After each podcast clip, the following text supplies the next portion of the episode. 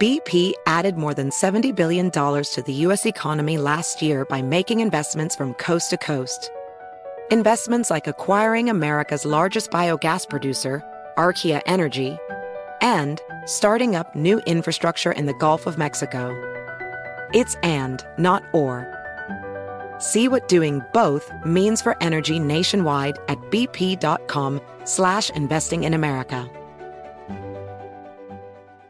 Hey there, it's Ryan Seacrest for Safeway. Head in store and shop for all your favorite personal care essentials to earn four times rewards points. Shop for products from Olay, Always, Gillette, Vicks, and Crest. Plus, check out new items like Mr. Clean Magic Eraser Ultra Thick Multi-Surface Cleaner. No more sponges or other cleaning products needed. And Head and Shoulders Bare Soothing Hydration Shampoo, a new kind of anti-dandruff shampoo with only nine ingredients. Offer expires March 26. Restrictions apply. Promotions may vary. Visit Safeway.com for more details. Hello, America. It's Ted from Consumer Cellular, the guy in the orange sweater, and this is your wake up call. If you don't have Consumer Cellular yet, now is the perfect time to switch and save. For a limited time, new customers can get wireless service for as low as $15 a month for your first year. Yep, the same exact nationwide coverage as the leading carriers for $15 a month for an entire year. What are you waiting for? Call 1 888 freedom or visit consumercellular.com and use code radio15. See consumercellular.com slash first year 15 for promotional details. If you've missed any episodes of Rush Limbaugh, the man behind the golden EIB microphone, you've missed more great stories from some of Rush's closest friends, family, and colleagues. All previous episodes are available now on iHeartRadio or wherever you listen to your podcast. Well, here we are, folks. We're at the last episode of Rush Limbaugh, the man behind the golden EIB microphone, and I wish I wish we could get to all of the stories that still remain out there that we just don't have time to do with this series. And this is just a small drop in the ocean of what Rush's life was. He impacted so many people and so many Americans and people around the world. We hope you've enjoyed this series and we hope you'll enjoy this final episode. We've got a lot of different people we're going to talk to on this final episode, and we saved our broadcast engineer, Mike Mamone, who's been the longest serving engineer with the Rush Limbaugh program for the last episode. We hope you'll enjoy hearing from Mike, who's been one of my friends for almost three decades. Pretty incredible. In addition to talking with Mike Mamone, we're going to hear from several different people some guest hosts, some former colleagues, and we've got a few surprises for you as well. And that's all coming up in this episode. Whether you listened every day, You are at the EIB network and the Rush Limbaugh program heard on over 600 great radio stations. or every now and then, Nation's leading radio talk show, the most eagerly anticipated program in America. these are the stories you've never heard from the people behind the scenes who knew him best and loved him most. Rush Limbaugh having more fun than a human being should be allowed to have. Rush Limbaugh, the man behind the golden EIB microphone. Hosted by James Golden. Hey, James Golden here. You might remember I told you a few weeks ago that My Pillow had sent me their entire collection. Well, you know what? It's amazing. They are so luxurious, and it's time that you experience some of that luxury too. My Pillow makes more than pillows. I love the pillow. I sleep on it every night. But you know what else they have? They have sheets that are simply incredible. They're smooth, they're soft, they're comfortable. I look forward to getting to bed every night under these sheets. Get yourself a set of these. They're called Giza sheets. They come with a 60 day comfort guarantee. You get pillows, you get sheets. Oh, did I mention the slippers? They're incredible slippers. There is a level of comfort for my pillow products that you simply have to experience. Log on to mypillow.com, click on the new radio listener specials, use the promo code ICON, that's I C O N. You'll find lots of incredible offers there right now. That's mypillow.com, promo code ICON.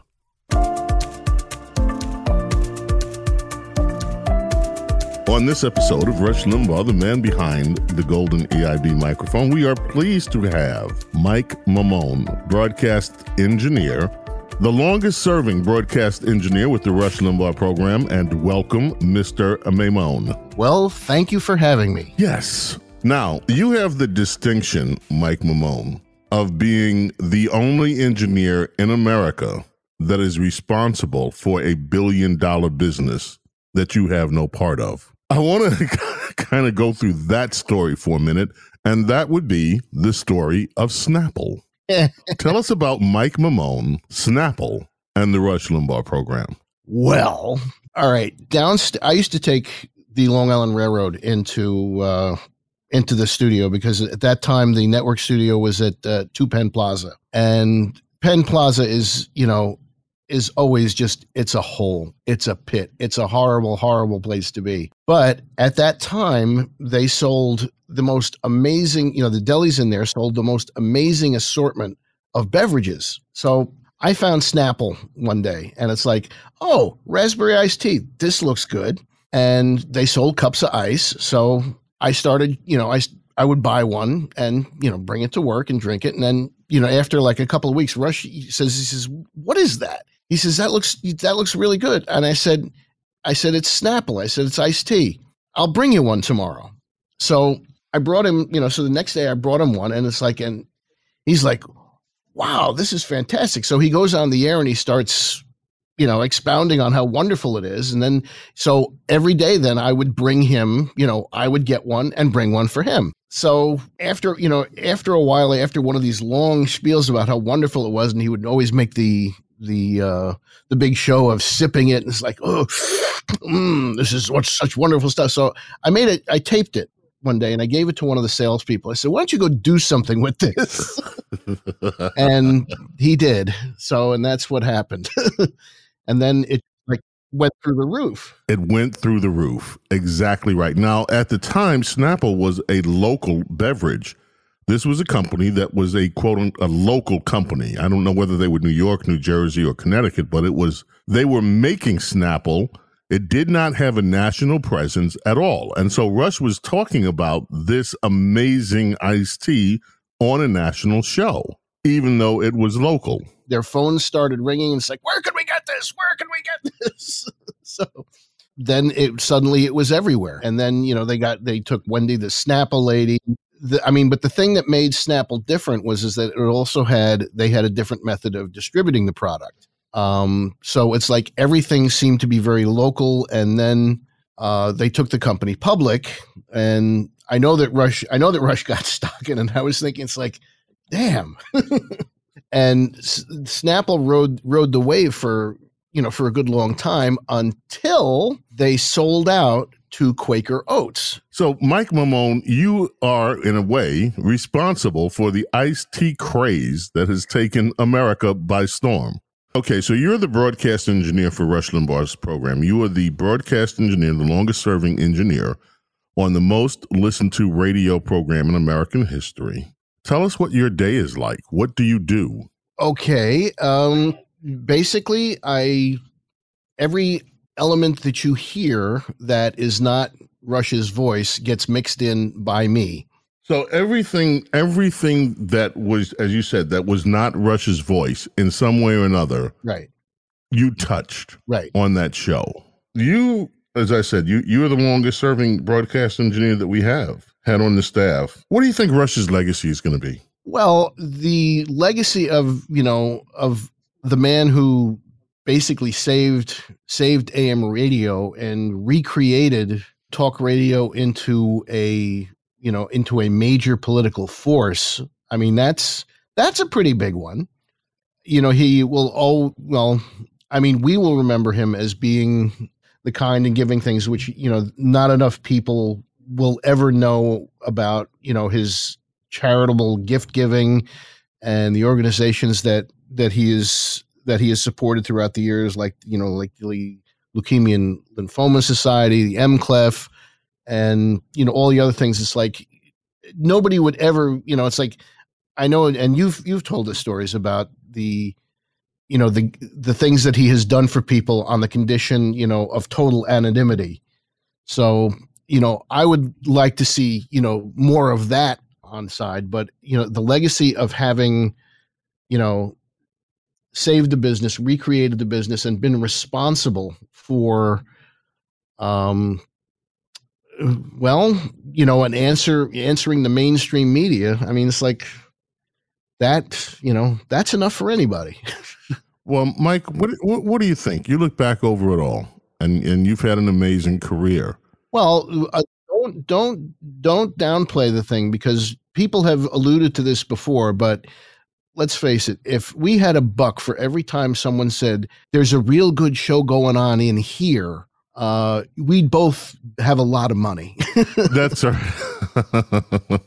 so, I mean, that was, you know, another thing that made it, you know, that made it fun because there was a whole nother show going on inside and, you know, mostly you know, being with, being with you, Kit, Brett, I've kind of felt like, all right, when, when he moved to Florida, it was like there was still, you know, there was still a show still going on you know, at my end because there were still, you know, there were still people here. But then it's like as things went on, it's like you are the screening moved to Florida, so you were screening there. So then it was just me and Kit. Then Kit died, uh, which still, you know, still just I still tear up thinking about. But then, so now I'm in the room all by myself.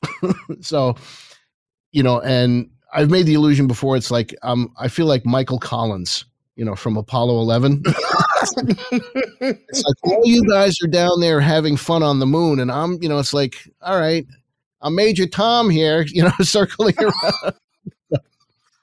so now I have I have an entire studio full of people again.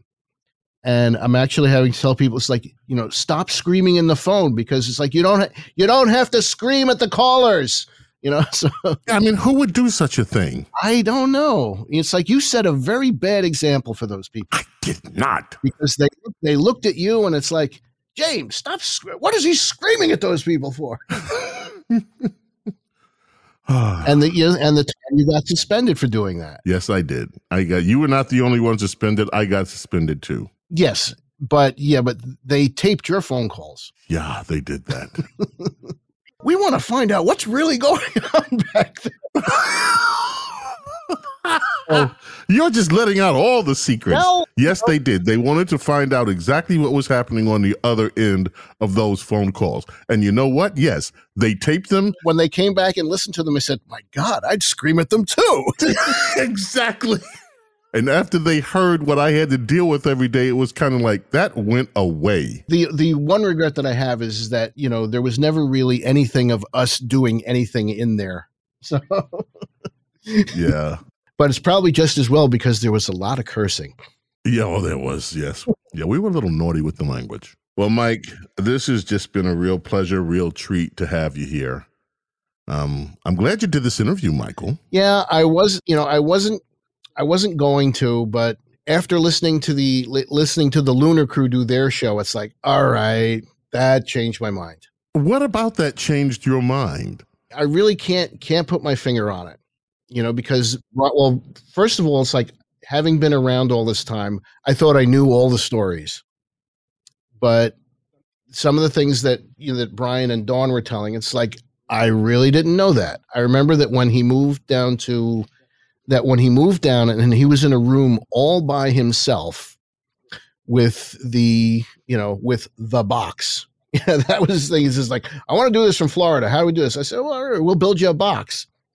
So you know i came up with the you know with the you know basically with the box and there was a, a signaling device that we used which nobody else used and i was telling somebody about it. So it's like my god that's brilliant. It's like but nobody as far as i know did stuff like that. So I didn't know that Brian was sitting out in the parking lot for half of that. you know, so it's like, and I thought, okay, you know, so it's like, all right, well, let's give this a go. Did, did it seem? Did it seem that it all went by in a flash? Yes, it went by incredibly fast, and it was like the. I mean, even you know, judging by all right, like doing the Christmas shows, when I said it's like, you know what, nobody's going to listen to our show on Christmas. Why don't we just play Christmas music? So, and then it's like, I'm listening back to him. I said, My God, I've done like 25 of these. and it was like, Wow. Eesh. Mike, what a treat. I'm glad you decided to do the interview with us. Me too. I guess the, the, the best illustration that I can give of this is Snapple. I'd never heard of Snapple until I got to New York. And I last thing I thought it was was an iced tea when I heard the brand name. the broadcast engineer one day, who was the same broadcast engineer then as today, was in his studio, in this broadcast engineer studio complex, and he was pouring a bottle of this stuff over a cup with cracked ice in it. It was a hot as heck day in New York. And I said, What is that? He said, Snapple. It was like raspberry flavored. I tasted it. I said, Whoa, that was, it was delicious. Mine now is better, by the way, but it was, the time, it was the best I'd ever tasted.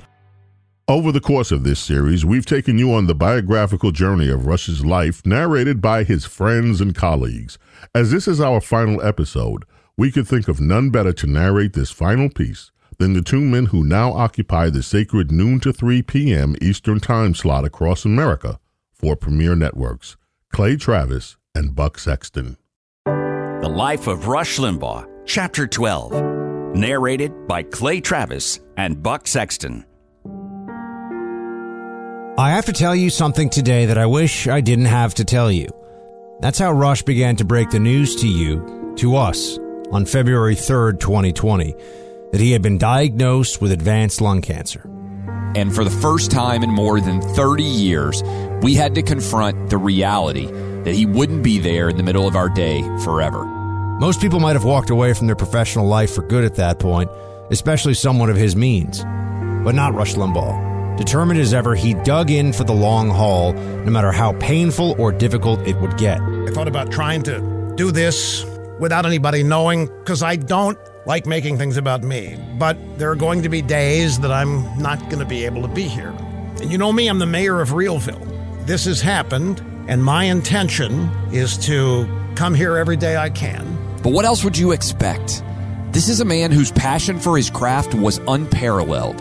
A man who taught us that no matter how many times you get knocked down, or in his case, even fired seven times, you keep getting up and pushing forward until you reach greatness. Be humble, grateful, and share your success with others, helping others, even if you don't expect or want credit publicly for it. The legacy of Rush Limbaugh on its surface might be that he was a groundbreaking broadcaster who saved AM radio, or a savvy intellectual who knew politics inside and out. Both things true, he surely was. But his bigger legacy will live on even brighter behind the scenes with the people who knew him best and loved him most. Checking with a mother on his staff before asking her to travel to make sure her daughter didn't have any events at school she wouldn't want to miss. Quietly helping an employee pay off some debt or replace a broken down vehicle. Sending ten, twenty, or fifty thousand dollars to someone he'd never met, whose story he found and touched his heart. You know, I have a philosophy there's good that happens in everything. It may not reveal itself immediately, and even in the most dire circumstances, if you just wait, if you just remain open to things, the good in it will reveal itself. And that has happened to me as well. These are the lesser known measures of the man behind the golden EIB microphone. On the air, it was talent on loan from God.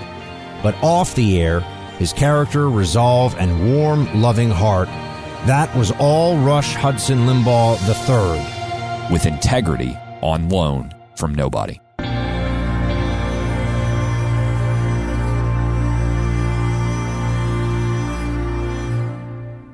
Born from the tragedy of 9 11, the Tunnel to Towers Foundation supports our nation's fallen and catastrophically injured service members, first responders, and their families.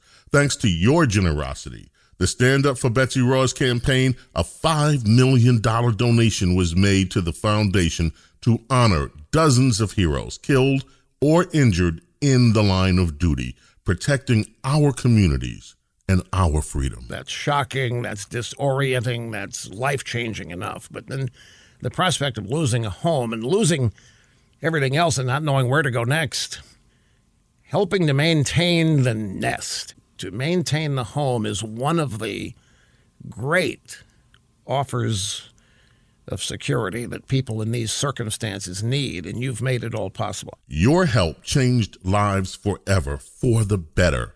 Now, I'm asking you to join Tunnel to Towers on their mission to do good for America's heroes and their families.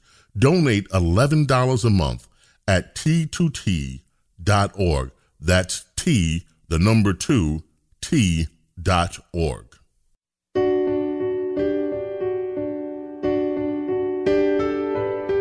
Throughout this episode, you're going to hear from a lot of different people. Some of them you probably know, some of them you may not. All of these people have some kind of connection to Russ, with personal stories of times they spent with him or even better, some of the things they've learned from him. Among those you'll hear from are some of Rush's former co-workers and friends, plus the many guest hosts of the Rush Limbaugh Show over the years, like this guy, one of our favorite guest hosts of all time, from KTTH in Seattle, Todd Herman. You know, I've often struggled with how to explain to people sufficiently the honor it was to fill in for Rush for all those years and to be a guide host um, after Rush died. And the best I can come up with this is this: if if you were a uh, if you're an animator and you got to fill in for Walt Disney or your favorite animator, what, what would that be like? Or the people who invented your medium, not even your favorite, but who invented your medium. That's, that's what this is like. Uh, if you are a software designer and you got called in to fill in on a day at work for Steve Jobs, what's that like? I mean, that's the level we're talking about here. And in terms of Rush's legacy, anytime you turn on a radio station and you hear an opinion based show, you will be hearing the legacy of Rush Limbaugh. Opinion radio wouldn't have survived without Rush, it simply wouldn't have. So, anytime you hear opinion on radio, you're listening to the legacy. America had an extra 30 years to try to save itself. That's Rush's legacy, and that continues. Uh, there are people who understand their country now, children who will read Rush's books, that's his legacy. And in the last few months of his life, he shared with us his faith, his status as a Christ follower. And of course, that's his enduring legacy. Everybody. This is Mark Davis, currently the morning host at 6:60 a.m. The Answer in Dallas Fort Worth. But for almost 20 years, from the mid 90s until 2012, I hosted a morning show on WBAP, the proud Rush Limbaugh affiliate for North Texas. Now that alone was an honor, but when the opportunity arose in 2008 to begin to fill in for Rush? Well, that's an easy yes. So I slid into my version of the substitute host chair, which in my case was right in my own studio in Texas, except for the times when I flew up to New York to see the first EIB microphone, to sit in the actual genuine chair. It was like visiting the Radio Smithsonian. Wherever I did it, the joy of filling in for Rush was amplified by the pure pleasure of spending time in person with James Golden, aka Bo Snerdley, Mike Mamone, the late Kit Carson. He was the guy who would always call and, and, and make the ask whenever there was a rush absence that needed filling. And I filled that role so gladly and so gratefully from 2008 to 2012 when I changed radio stations here in Texas. But the memories and the friendships live on. His absence is a void in my life and an empty space in American radio that cannot be filled. But those of us who listened, those of us who love him, can continue to be inspired by him. I know I will. So, as a page turns in radio history, I want all of you to know that Rush was the kind of man you would want him to be kind, devoted to his family, devoted to the radio family of people around him, and devoted to this great nation which he served so well in this chosen calling of talk radio. God bless you, Rush, and blessings to all of you who listened to him. His love for you was obvious every day, and our love for him will last forever. It's Kitty O'Neill here, and back in the 80s at KFBK, my job was to screen calls for one of the talk shows. And Rush Limbaugh moved into that slot, so I screened calls for him. He did a show that was comedic in nature, although he expressed a lot of political views and different views on society and things that were happening. But he did it in a way that was more like a an FM radio jock. I think that's what set him apart is that he was uh, conservative in view, but very, shall we say, irreverent in the way that he executed his show. It was full of uh, humorous bits and jokes, and certainly had uh, a conservative bent, but was highly entertaining. So uh, people from both sides of the aisle would listen. I remember him as being extremely confident, but also very insecure at the same time. Rush was very complex and often an enigma to me. He was extremely generous, though, and as he became more wealthy and famous, his generosity only increased. People often ask me what he was like off the air, and he was not one to monopolize a conversation or be overbearing with his views. He was a very balanced conversationalist and would, would listen to all sides of an argument. I don't think he ever set out to be the voice of the Republican Party, but he really became elevated to that position and I suppose felt an obligation to fulfill that. But as famous as he became, he never did forget his friends or where he started. As we've been recording this series and we've talked to so many people in Rush's life professionally and personally, we've had a chance to hear stories that even I hadn't heard before. I had the chance to sit down and talk with some of Rush's closest personal friends, people he spent a lot of time with on the golf course and out and about in normal everyday life, and they couldn't have been nicer, more generous with their time. David and Jeannie Rasow. Now, Rush came from a middle class family in Cape Girardeau, Missouri. You guys came from a middle class background as well. But here you are, friends with Rush Limbaugh, living in one of the most exclusive communities in the United States. You play golf together, you dine together. How did you become friends with Rush? Rush had a great curiosity about everybody he met. He he would give dinner parties, and we were fortunate enough to be invited and he would go around the table. There might be 15, 16 people around the table. He'd go around and have everybody tell their story, how they got to Palm Beach. And if he knew their story, he would then tell the story of the people. So he was curious about everyone and how they how they got to Palm Beach, how they made their money, what they did that was successful, what they did that they were most proud of he loved those stories. He really loved American stories, success, American success stories. What do you think the biggest misunderstanding is about Rush, particularly among people on the left? What do people not understand about Rush Limbaugh? They think he's an evil person. They think he is so right wing and so uh, unwilling to bend his train of thought that he's the enemy. And we saw that firsthand, especially in Connecticut, which is not necessarily a bastion of, of right wing Republican views. And he would come up to this golf tournament with me. He did it for like 12 years. It was a three day tournament. And he would meet a lot of people who were Democrats. And they all approached him with a little wariness.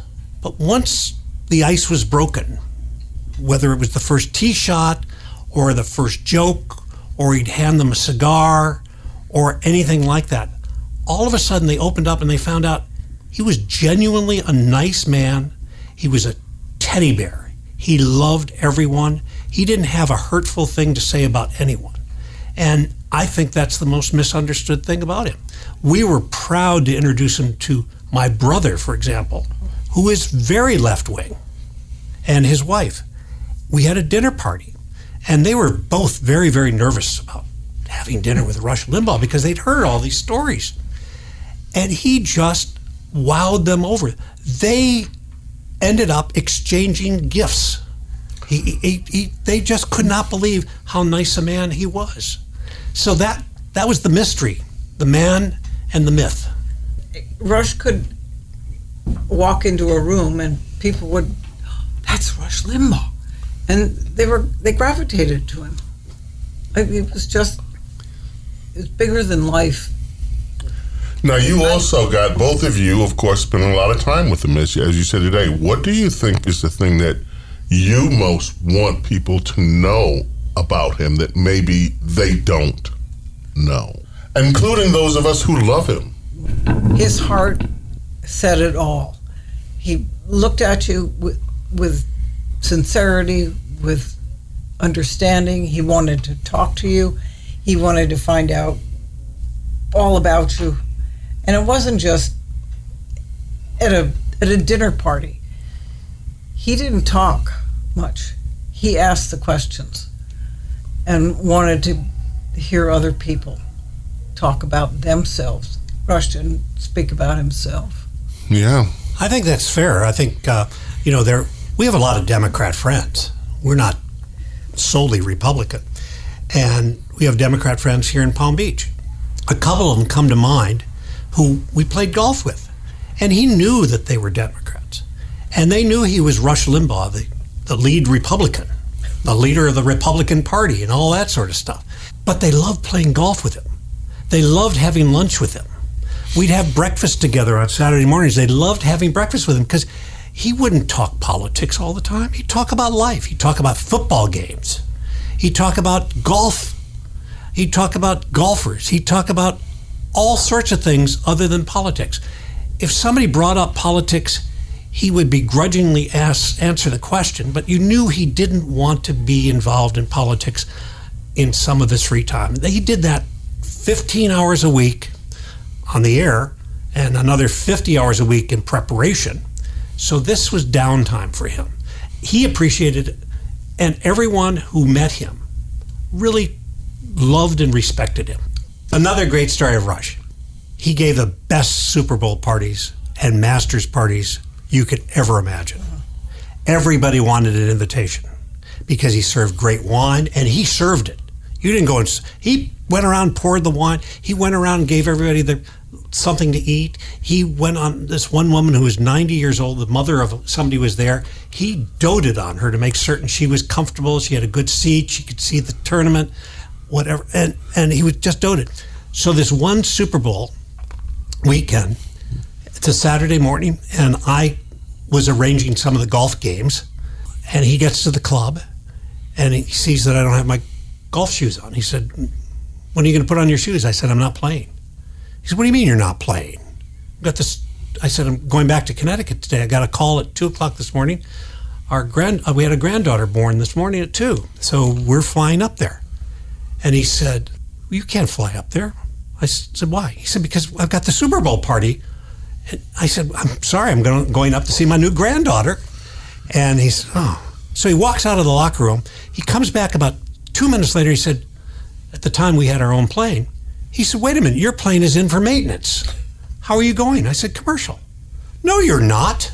He went to the phone booth, called up Mike, and he said, "Can you be at the airport at ten o'clock? He's going to take you up." So Rush flew Jeannie and I up to Bridgeport, Connecticut. We rented a car. We went from there to the hospital. We saw our granddaughter before she was 24 hours old. Oh. And that's the way he was. He just, his generosity knew no bounds. Well, let me close by saying this. And thank you for spending so much time with me and with us. We're glad, I'm glad, that Rush had friends like you, David, and Eugenie in his life and his other close friends because he had to endure so much bullshit from people that didn't know him, from people that lied about him, from a media that was filled with people that were jealous of his success and knew that some of the things they were reporting about him were not true. And so I am glad that he, you guys were able to help Rush have a normal life as he could, especially on the weekends and with family and with friends, and to take away from some of that madness that he had to put up with. Well, thank you. It, it was our, you know, I feel more rewarded than anyone. Jeannie and I do. We just getting to know him and be with him and enjoy his company was a blessing. He was. And it, go ahead, Jeannie. it was nice to be able to say to our friends, he's just as normal as you, as you, as you. You know, he gets up in the morning, he does what he does, does what you do. You know, he's a human being, Yep. but he's a human being with a huge heart. Yeah. I know you miss him. Yep. Well, I will say this: the last year and a half, Rush was playing the best golf I've ever seen him play. He was amazing. Uh, I used to outdrive him all of a sudden he's 20 to 50 yards ahead of me. Um, he had an albatross on a par five, which means he sank his second shot on a par five. He went ballistic. He was just beside himself. He was so excited. He just loved the competition. He was, he, if he hit a bad shot, he didn't care about the score. He'd drop another ball and hit it again. he just, he was fun to be with. We just had a, we had so much fun together, and um, all now we have a lot of great memories now. Yeah. I will say he never made his bed though when he when he came to visit.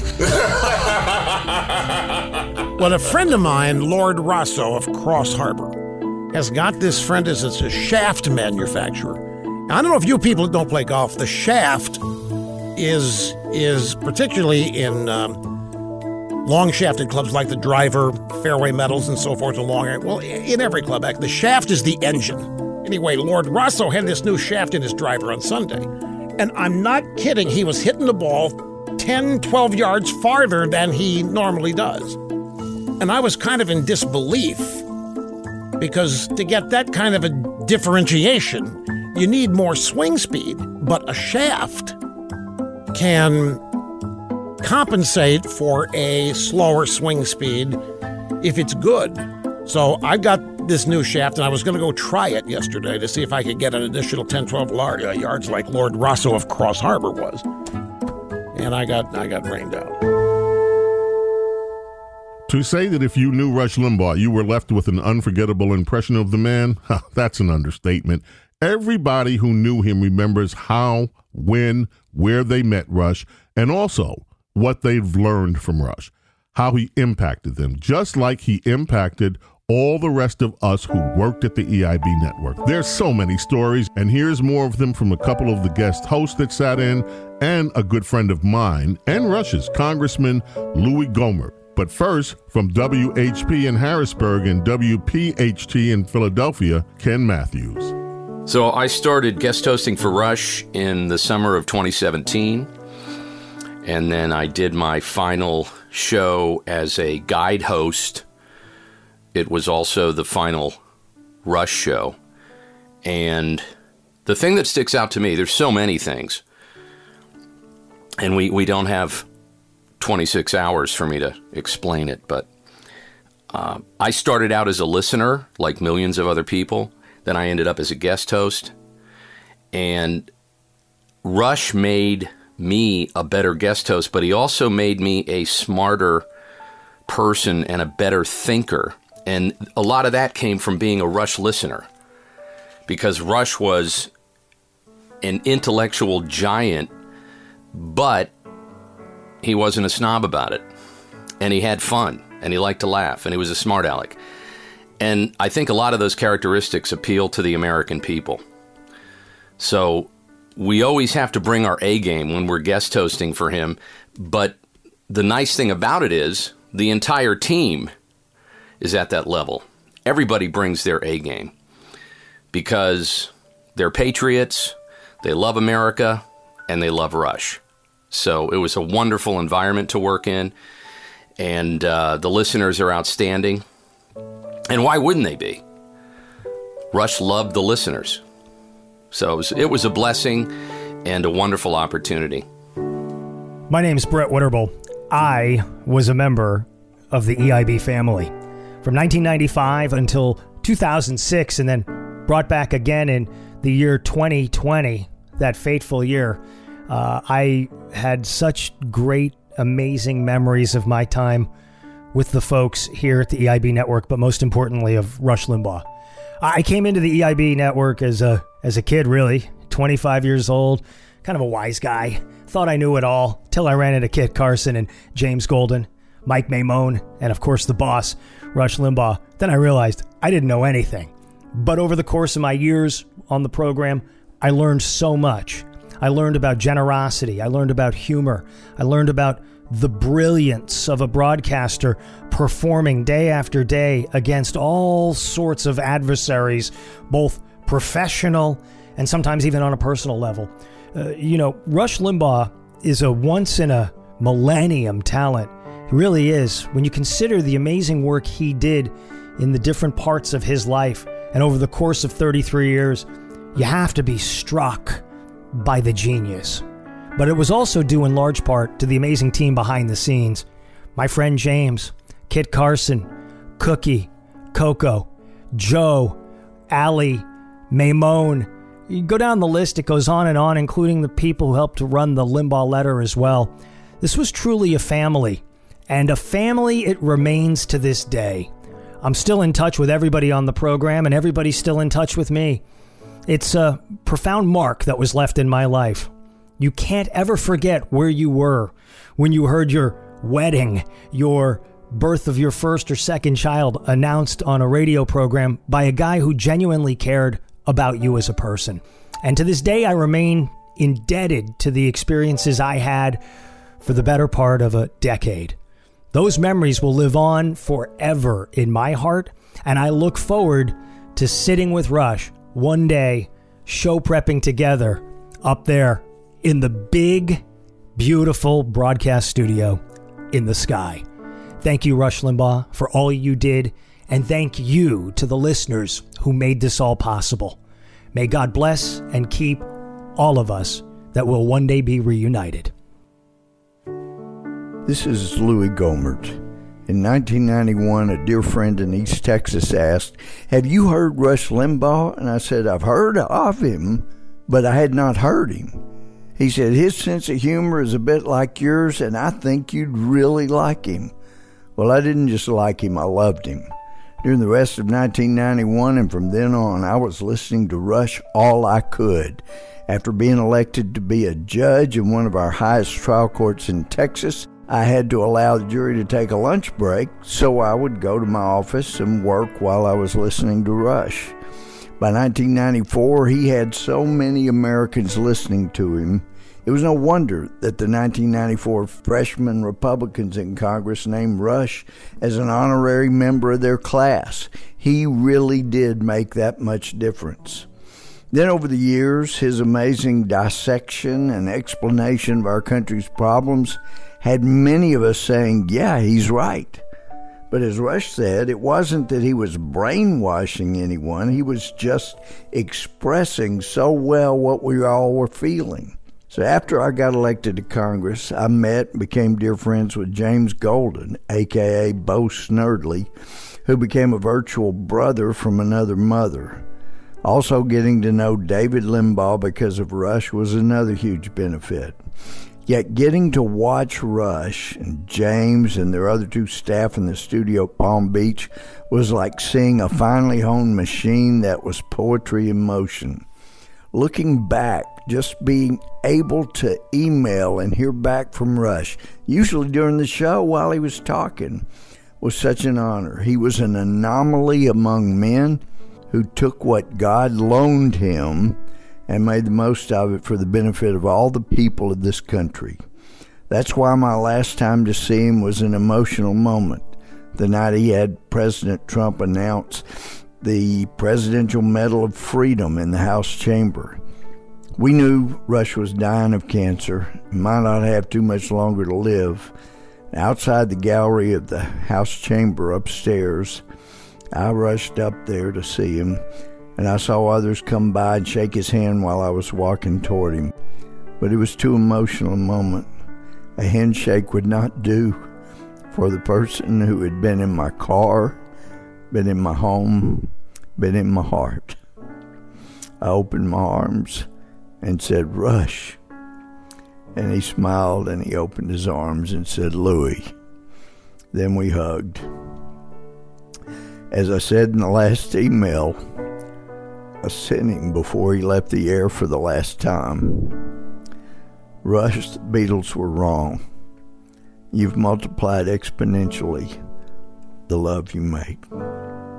Rush, my friend, you're missed. A few episodes ago, we played a vignette that was voiced by Scott Baio. You might have thought when you heard it, wait a minute, Scott Baio?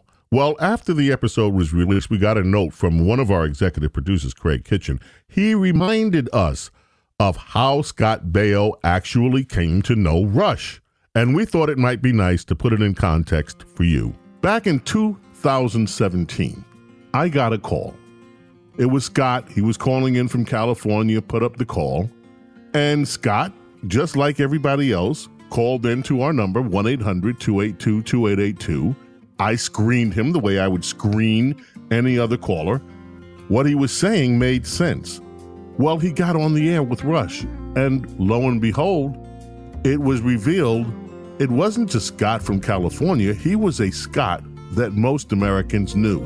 Here's a portion of that telephone call. Okay, here we go to the phones. We're starting in Los Angeles. Hi, Scott. Great to have you with us on the EIB network. Hello.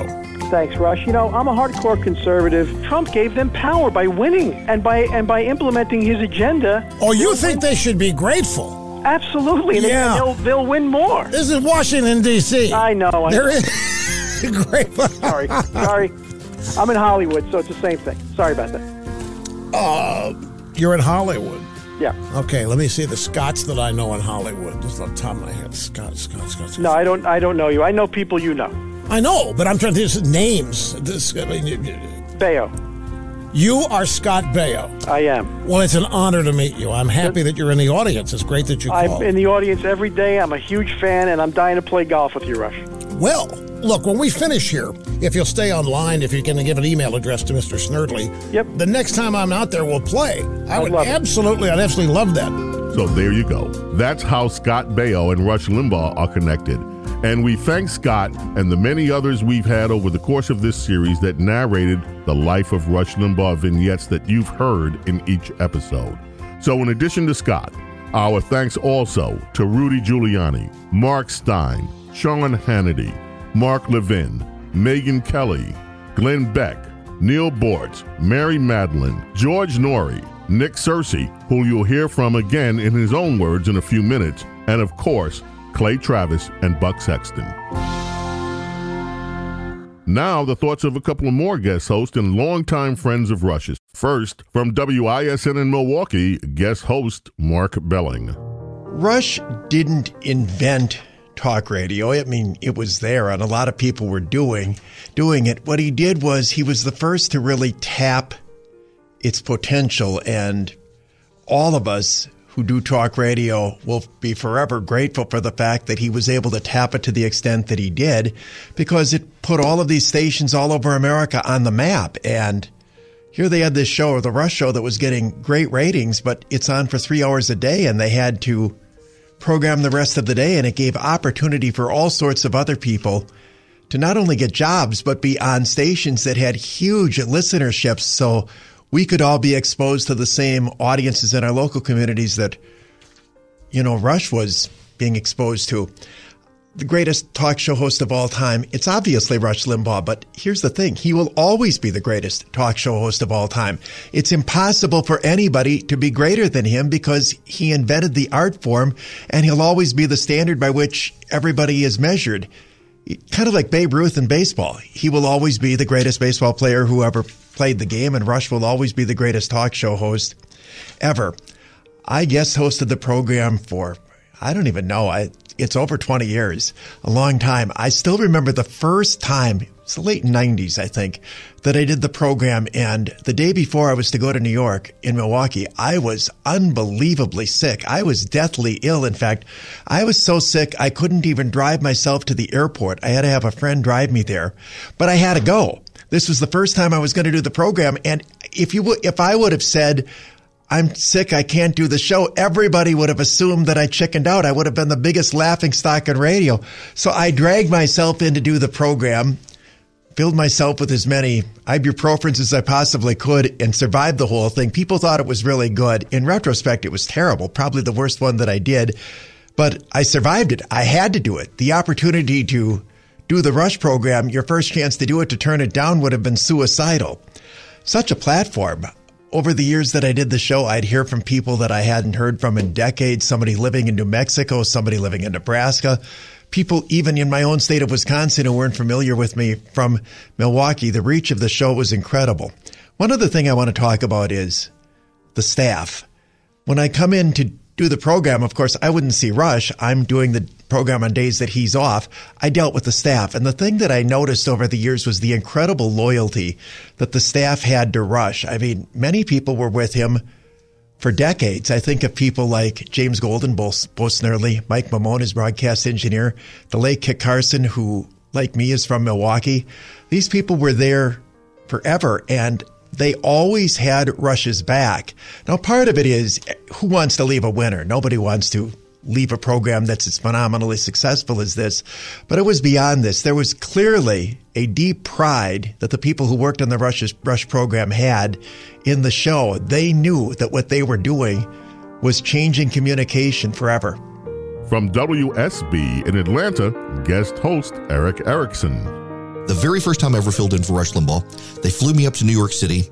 I'm in there. And I mean, it is, it's Maimone, it is Kit Carson, it is Bo Snerdley himself. I'm looking at all that. The light goes on, and I'm like, what on earth have I just done? And I freak out. Uh, and, and there's silence there for just a second. And then I start. And it gets a little natural until halfway through the show, and I look, and there's Snerdley flailing his arms, pointing towards me, pounding his fist on the desk. I'm like, I've just lost the opportunity to ever do this. I had no idea what I'd done. And I run in very apologetically during commercial break. Like, I'm very sorry. What did I do? And Kit Carson looks at me and says, What do you mean? I said, Well, uh, I mean, Snerdley, he's in there. This is before I even really connect Bo Snerdley, James Golden, same person. And he's like, Oh, that's just James talking to a caller.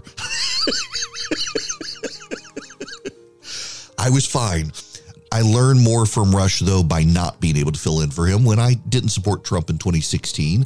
Very deviated from where the audience was. And Rush reached out regularly to see how I was doing he called me. He's like, look, you got to build a relationship with your audience. And I started very mindfully, deliberately, maybe oversharing my life with them, connecting to them on, on faith and culture and not just the raw politics of the day, finding areas of conversation we could agree on and talk about and laugh at. In particular, that was one thing Rush always told me is find stuff you can laugh at with your audience and it worked. And uh, my audience is now bigger than it ever was, even before jumping into syndication. Uh, it was one of the largest local talk shows in the country, in large part because Rush was a great mentor and gave great advice, and I listened. Around October of last year, before Rush passed away, he reached out to me, and usually it was me reaching out to him. And if it was him reaching out to me first, I always paid attention and just want to know how radio was going. I was doing two shows at the time and he knows he knew I was not good at with business and wanted to, to give me some advice on the radio business and how it works. And then he just told me, said, You need to get up every day and make sure that behind the microphone is where you want to be. And if it is, you need to keep doing it. Don't ever not do it. And I would never have gotten behind the microphone had he not told me that I needed to do it. Uh, I genuinely, truly, I mean, everybody in radio, talk radio owes their career to Rush, but I really do owe my career to Rush. I would have said no to a job he told me I needed to say yes to. And a decade later, uh, now I'm suddenly finding myself in syndication and continuing to grow my show. Thanks, Rush. My name is Larry Arnn. I'm the president of Hillsdale College. I met Rush Limbaugh in 1987 or 88. 88, I think, was the year in which he became a sort of national figure and moved from Sacramento, California to New York and launched this mighty radio show that then went on from 1988 until his death this year. He's a galvanizing man. He came to my notice because I'd be in taxicabs in Sacramento, California, and if it was in the morning, Rush Limbaugh show was always on. And every time there was a break, the cab driver would turn around and say to me, This guy's great. And I listened to him and I thought, Boy, this guy's something, you know, because that mixture of an analyst and an entertainer was deliberate in him, and he took it to the highest state. I met him in a hotel. Somebody pointed him out to me, and I went over and I said, Love your show, which, you know, everybody who ever met him probably said that to him. Then later, he became a big national figure, and I would have contact with him from time to time. He got the idea that we should advertise on his show, and he had a backlog of people wanting to advertise. So I thought, yeah, we'll give it a whirl. And then the point about a whirl is he was great. He uh, understood what our college was about. He wanted me to explain it to him, and I did many times. And uh, he just turned it into gold. So I admired him. I liked him a lot. You know, he was on the radio three hours a day, five days a week for 30 some years. It was essential to the success of Rush Limbaugh that he was an entertainer. He was funny. He would just make you laugh. But more essential than that is that he represented some big things that are rooted deeply in America, and he defended those things consistently for his whole career. And of course, those things cannot die, they are eternal. And he has helped to sustain them so far, and we should carry on. Trump doesn't care. Uh, he's not politically correct and he's fearless. He's not afraid to tell people what he actually thinks about other people or things. And he's not worried about the reaction that people have to it. He's just going to go ahead and be who he is. He's one of these people that really he he embodies the idea that you attract the kind of people you are and that you should not be a phony to try to attract certain people, try to be like the people you want to attract. It never works. He just is who he is. And whoever doesn't like him, their problem. Whoever does, fine, they're in the inner circle. We're so glad to have with us, if only for a few moments, one of the busiest men in America to share his thoughts about Rush Limbaugh, President Donald J. Trump. Mr. President, what do you think Rush Limbaugh's legacy will be across America and the world? more than anything else, freedom and courage. You know, he had guts. Rush would talk about anything that was appropriate to talk about. These other people, even the good ones, they're good people, but they want to be politically correct. They don't want to say anything that's too controversial. And that's what made him successful, Bo. You know that. You know it better than anybody. You, you may be one guy that knows it better than I do. Rush, Rush was a, he was a man who had tremendous courage and he had tremendous principle. And if he believed in something, he'd talk about it. And who had an audience like him? You know, Sean Hannity is great, and he's a great guy and a great person in every way. And Sean said it's a voice that can never, ever be replaced. And, and you know, for Sean to say that, who's so big in his own right, he has a massive audience. But, and Sean openly says, nope, Rush was the voice. It can never be replaced. You cannot because I used to say, well, who can replace Rush? And the fact is, nobody will ever replace him. He was a, a courageous person, and he loved our country. Well, Mr. President, on behalf of all of us who worked with Rush and his millions of fans, we want to thank you for bestowing the Medal of Freedom upon him at that time. Only you could do that and make all of the elected Democrats in Washington show up for the ceremony. Thank you for that. It was such a beautiful night, one we'll never forget. Thank you for doing that, Mr. President. That was a great evening, and I've never seen anything like it. One side was going crazy in a positive way, and the other side was dead silent. But you know what? You looked at the eyes of the other side, they knew he deserved it. They knew it. They respect it. They respected him as much as they maybe disliked him and I don't know, disagreed with him for whatever reason. I don't know why you would. He wants a strong military. He wants low taxes. You know, all of the, the common sense things, but but they got it. And giving it to him was his greatest honor and giving it there. And it was just an idea that I had. And I said, let's go for it. And uh, that was quite a night. That was quite a night. Thank you for your time, Mr. President. We so love you. Thank you for joining us. Thanks, James. Keep up the great work. Thank Will you do. very much. He is the greatest fighter and winner that you will ever meet. Rush Limbaugh, thank you for your decades of tireless devotion to our country.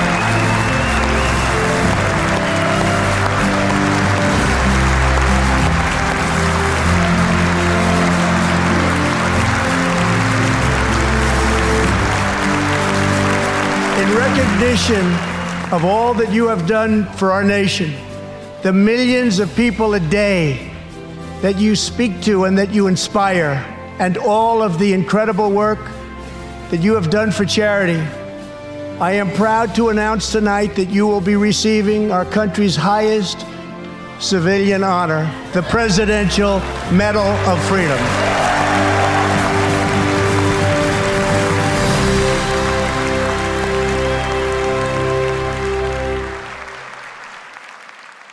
So, this is our last episode of Rush Limbaugh, the man behind the golden EIB microphone. We've heard from a lot of people, but I wanted you, ladies and gentlemen, to hear from the two men that helped me produce this podcast series.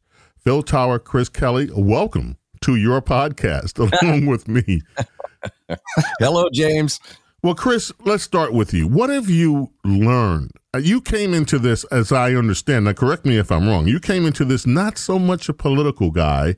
Tell me what you've learned from this series. you, you know listen i'm i am uh i'm a radio guy right? So uh, having been around radio for a long time and having worked for radio stations that were rush limbaugh affiliates for a long time um obviously you know you you revere somebody of his stature uh and his success level. Politically speaking no i'm not overly interested in a lot of politics in general right uh, but I am interested in somebody that knows how to communicate and somebody who does it at the level that he did it for so long. And I got to tell you, honestly, the stories that I've been privy to behind the scenes as we've recorded this thing have kind of blown me away. He reminds me a lot of a guy that I used to work for for a long time. Uh, and hearing hearing people like Brian say he was like another father to me, or hearing just your emotion in talking about him and getting the chance to know some of these other people that have interacted with and, and been part of Rush's life for so long has been really, really special. And I'm really, really proud to have been part of this project. This podcast has been about, you know, at the end of the day, no matter what you watch on TV, no matter what you listen to on the radio, no matter what you read online, there's another human being on the other end of that content. And what I have been really interested in over the course of this series, and I hope others have paid attention to, is laying down all political ideology and laying down all what you read in the newspaper or online or whatever, is that there's this guy and there was so many more layers to him than you ever really got to hear on the radio or that anybody ever really knew. That to me is the whole purpose of why we've been doing this podcast. It's been an absolute pleasure to uh, produce this and and especially I have to say James to get to know you and work with you. Uh, you are a, a pros pro, and I know just in reading some of the comments from um, people that have left reviews on the podcast and uh, just getting feedback from people in in my own orbit, the level at which people speak of you, uh, they couldn't be couldn't be more right. You are uh, truly a, a gentleman and a professional, and it's been an absolute pleasure to work with you. I'm blushing. And that's hard to see, by the way. thank you. Thanks so, thank you so much, Chris Kelly. Our other producer, Phil Tower. Phil, I'm going to ask you the same question. Well, in a, in a different kind of way. What have you learned from from from producing this podcast series about the life of Rush Limbaugh, the guy behind the golden EIB microphone? Well, I'm going to give you a quick, simple answer, and that is have a dream, never give up on it. Rush decided that radio was his calling. He, we knew that as a young kid. He hated going to school, and that was his vision. He was fired from his first seven jobs. And in the end, he was successful because he had a dream, he had a vision, and he kept to it. And along the way, he met some great people, and he stayed humble and grateful until the end. And what a great American success story that is, James. And you were, you had an inside seat to the whole thing. So, I mean, what an incredible honor. Um, in the end, he was just a guy who loved what he did. And we've heard that from our parents and mentors along the way. You got to love what you do in life. And Rush loved radio and he loved his show. He loved being with his audience. He was there until the end. And I need to make Chris and you blush because Chris, when I received a call from Craig Kitchen, the godfather of this whole project, if you will, I told him, I said, uh, we need a masterful audio guy and introduced Chris Kelly, my co producer, who makes these podcasts sing, James. And you know that the way the music is mixed, everything's together. And you, James, a storyteller who gave each of us chills as we heard some of these stories.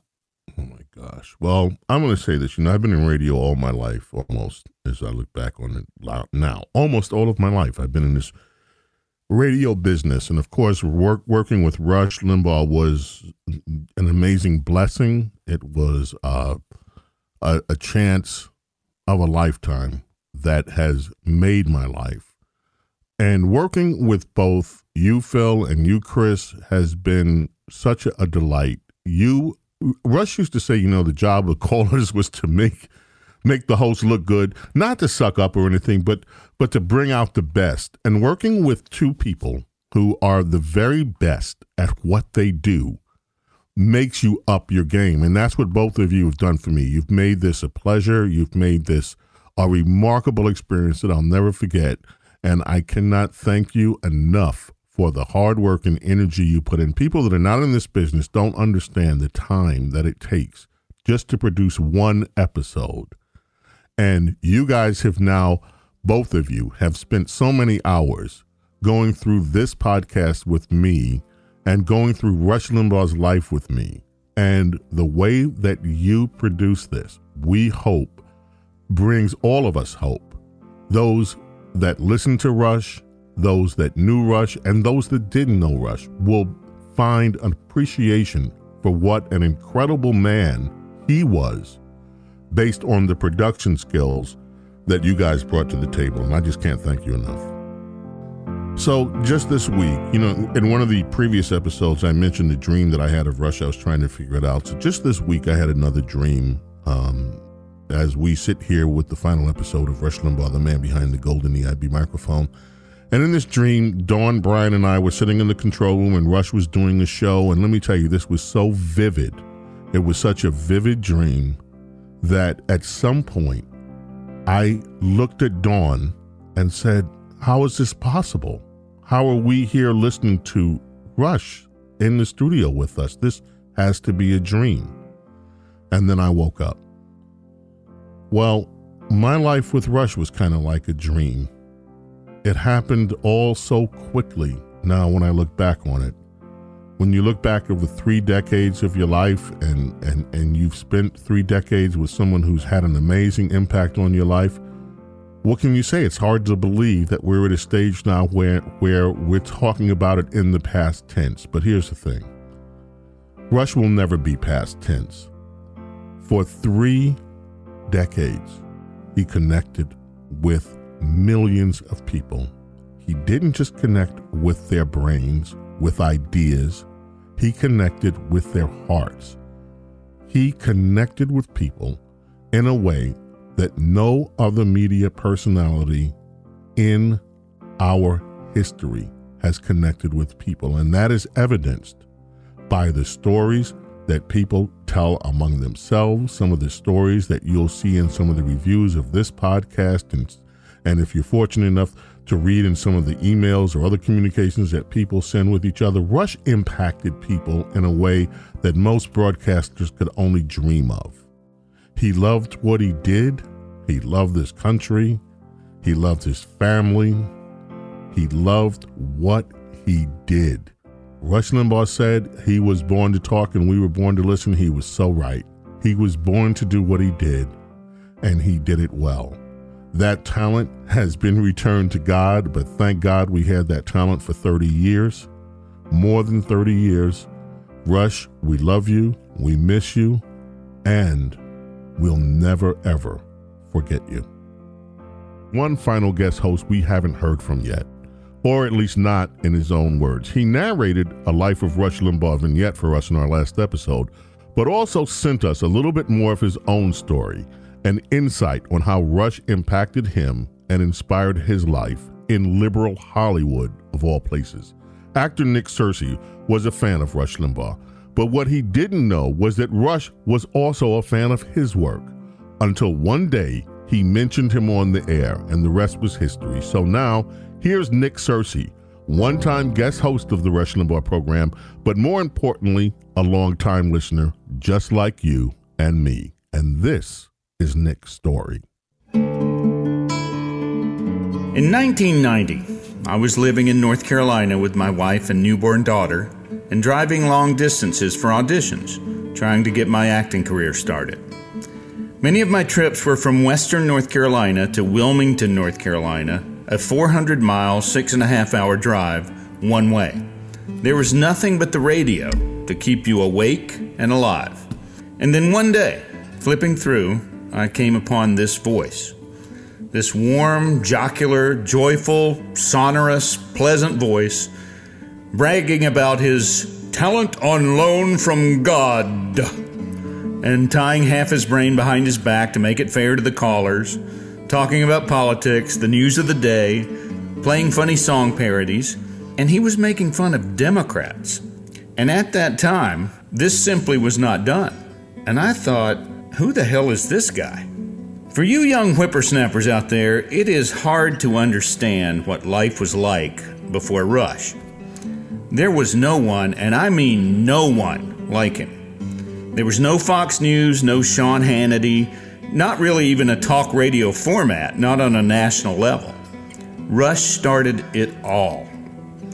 He showed us all that the left did not define him, and by extension, us. And he talked to us like every single one of us was a dear friend. And in our hearts, we made friends with Rush. It is nearly impossible for me to put into words how much Rush has meant to me over the years. Working in Hollywood amongst the leftists in power, Rush was the thing I organized my day around. I even bought a shortwave radio from Radio Shack, Google that, kids, so I could hear Rush from anywhere on earth, even if he was preempted by current events. Because, as a small town kid pursuing the seemingly impossible goal of making a living as an actor, I saw myself in Rush. When he talked about wanting to be on the radio from a very young age and knowing that radio was what he wanted to do with his life, when he talked about the jobs that he'd been fired from and all the setbacks he had encountered along the way, and how he had still persevered, he gave me hope. He made me believe, perhaps more than any other single person in my life besides my mom, that I could do it if I just kept going. He sustained me through all the disappointments and the triumphs, and most of all, he let me know that I was not alone in being a conservative, even while I was in the thick den of leftist thieves, bullies, and vipers that is Hollywood. In 2010, I was cast as Art Mullen in the TV show Justified, a role that perhaps came the signature role of my career. And Rush said repeatedly on the air how much he liked the show, which thrilled me to no end. I was so proud that my friend Rush, who I'd never met at that time, liked some of my work. Nothing made me feel like I had made it more than that fact. And then one day, it happened. Rush mentioned me by name on the air. My phone blew up with my friends calling me to tell me. I couldn't believe it. And by then, Twitter had arrived on the scene, and I was already friends with Rush's brother David, and I tweeted him, and one thing led to another. And then the next day, I got a call from Bo Snerdley himself asking me if I would like to come on the show and be interviewed by the Maha Rushi himself.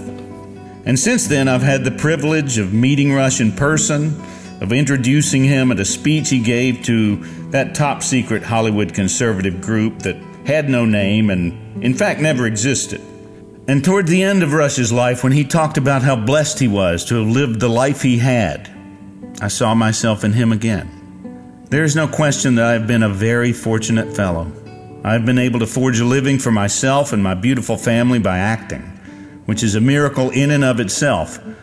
But still, perhaps the most incredible, preposterous thing that has ever happened to me occurred on December 27th, 2017, when I had the honor of guest hosting the Rush Limbaugh program. It was a gift to me in so many ways. I'm not a radio guy. I was dragged across the finish line that day by the great Bo Snerdley and the amazing Mike Maimone and it remains to me the single most surreal event in my life. It's an honor that I still can't believe I received. When Craig Kitchen passed along a message to me from Rush the day before I guest hosted, Rush had said to ask me why I wanted to get into radio. and I told Craig to tell Rush that I wasn't really sure if I did, but I knew that I just wanted to know what it felt like to be Rush for one day. And it gave me even more of an appreciation of how great Rush was when I experienced exactly how hard it is to be on the radio for three hours just once, let alone 15 hours a week, 50 weeks a year, for 30 years at the very top of the mountain with no one else ever even close. Over those years, I have so many memories laughing with him at his song parodies, crying with him when he had his painkiller issues, praying for him when his hearing went, and of course, sobbing when he announced that he had the cancer that would ultimately end his life. And when that sad day came, I was just like everybody else that was in Rush's 30 million plus audience. We grieved not just because we agreed with his politics, not for the validation and courage he modeled for us, not just because we would miss hearing his inimitable take on the day's events. We grieved like he was part of our family, and we were. We grieved because we loved him, and we knew he loved us. If it can ever be said about someone that he did not live in vain, that his life made a difference, that someone is Rush. He showed us the way. May we have the same courage that he had to laugh in the face of hatred, to defend this country and what it stands for, and to do so with intelligence and humor and love. God bless Rush Limbaugh, and God bless the United States of America. I'm never going to be able to adequately thank the people who are responsible for one of the greatest lives anybody could have had. Mega dittos, mega prayers, mega love for Rush. That man is in heaven, and he's EIBing right there by the throne, and and I and I thank God for that. He will be remembered as a man who, on air, changed the course of conversation in America. The more you can be your real, authentic self, the better you're going to be, and that's Rush. Rush encouraged so many of us to think for ourselves, to learn, and to lead. He often said it did not matter where you started or what you look like. As Americans, we all have endless opportunities like nowhere else in the world. I have met the goals I set for myself, and I have been able to do it all for the most part on my terms. I've just, it cannot get any better. And to be able to share all of this with you and tell you how grateful I am makes me happy.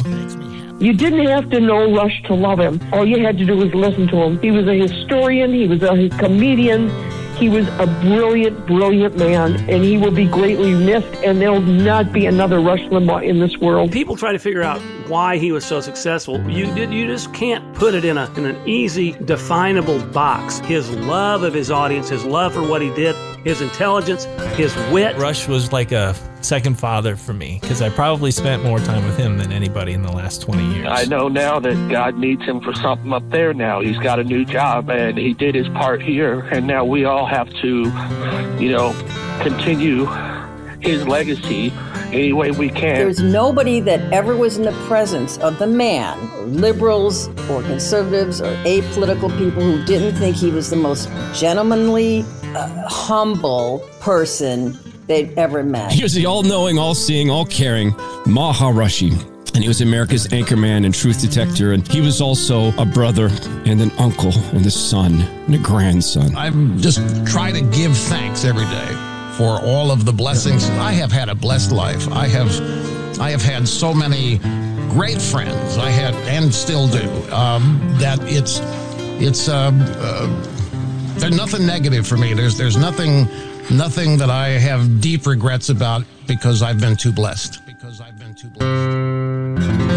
He would give so generously to so many organizations and so many people and would do so many things anonymously, so much that people will never know the amount of stuff that he's done. Rush's voice isn't going anywhere, so you need not have any fear of that. On behalf of the Limbaugh family, I would personally like to thank each and every one of you who prayed for Rush and inspired him to keep going. He loved you and he loved this radio program with every part of his being. You have to give every day. You know, I've loved to point out we all only get one life. We don't get a do over in this. Well, we do. Actually, we get a do over every day if we choose to look at it that way. Once we're old enough and mature enough to understand what life is and that there is only one, then you do get do overs. Far more optimistic than pessimistic. Focusing on the goodness that exists each day. And there is goodness in everything that happens. It may not be immediately apparent, but it's there and it'll eventually reveal itself. It always does.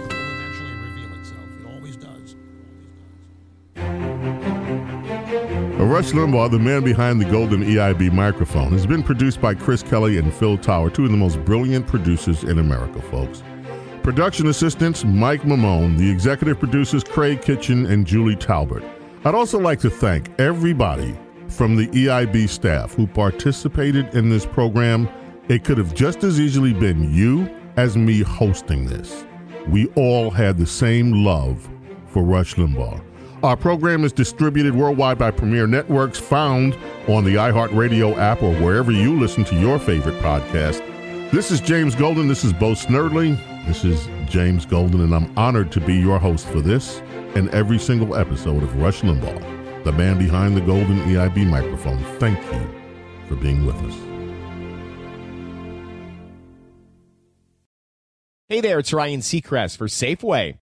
Now that spring is here, it's time to focus on self care and revitalize your personal care routine. Now through March 26, head in store, shop for all your favorite personal care essentials, and earn four times rewards points. Shop for items like Crest toothpaste, Secret deodorant, Old Spice deodorant, or Gillette razors. Offer expires March 26.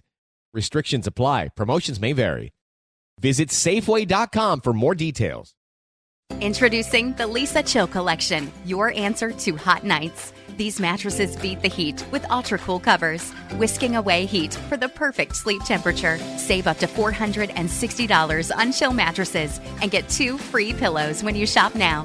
iHeart listeners can save an extra $50 off by visiting leesa.com forward slash iHeart. That's L E E S A dot com slash iHeart. Exclusions apply. See leesa.com for more details.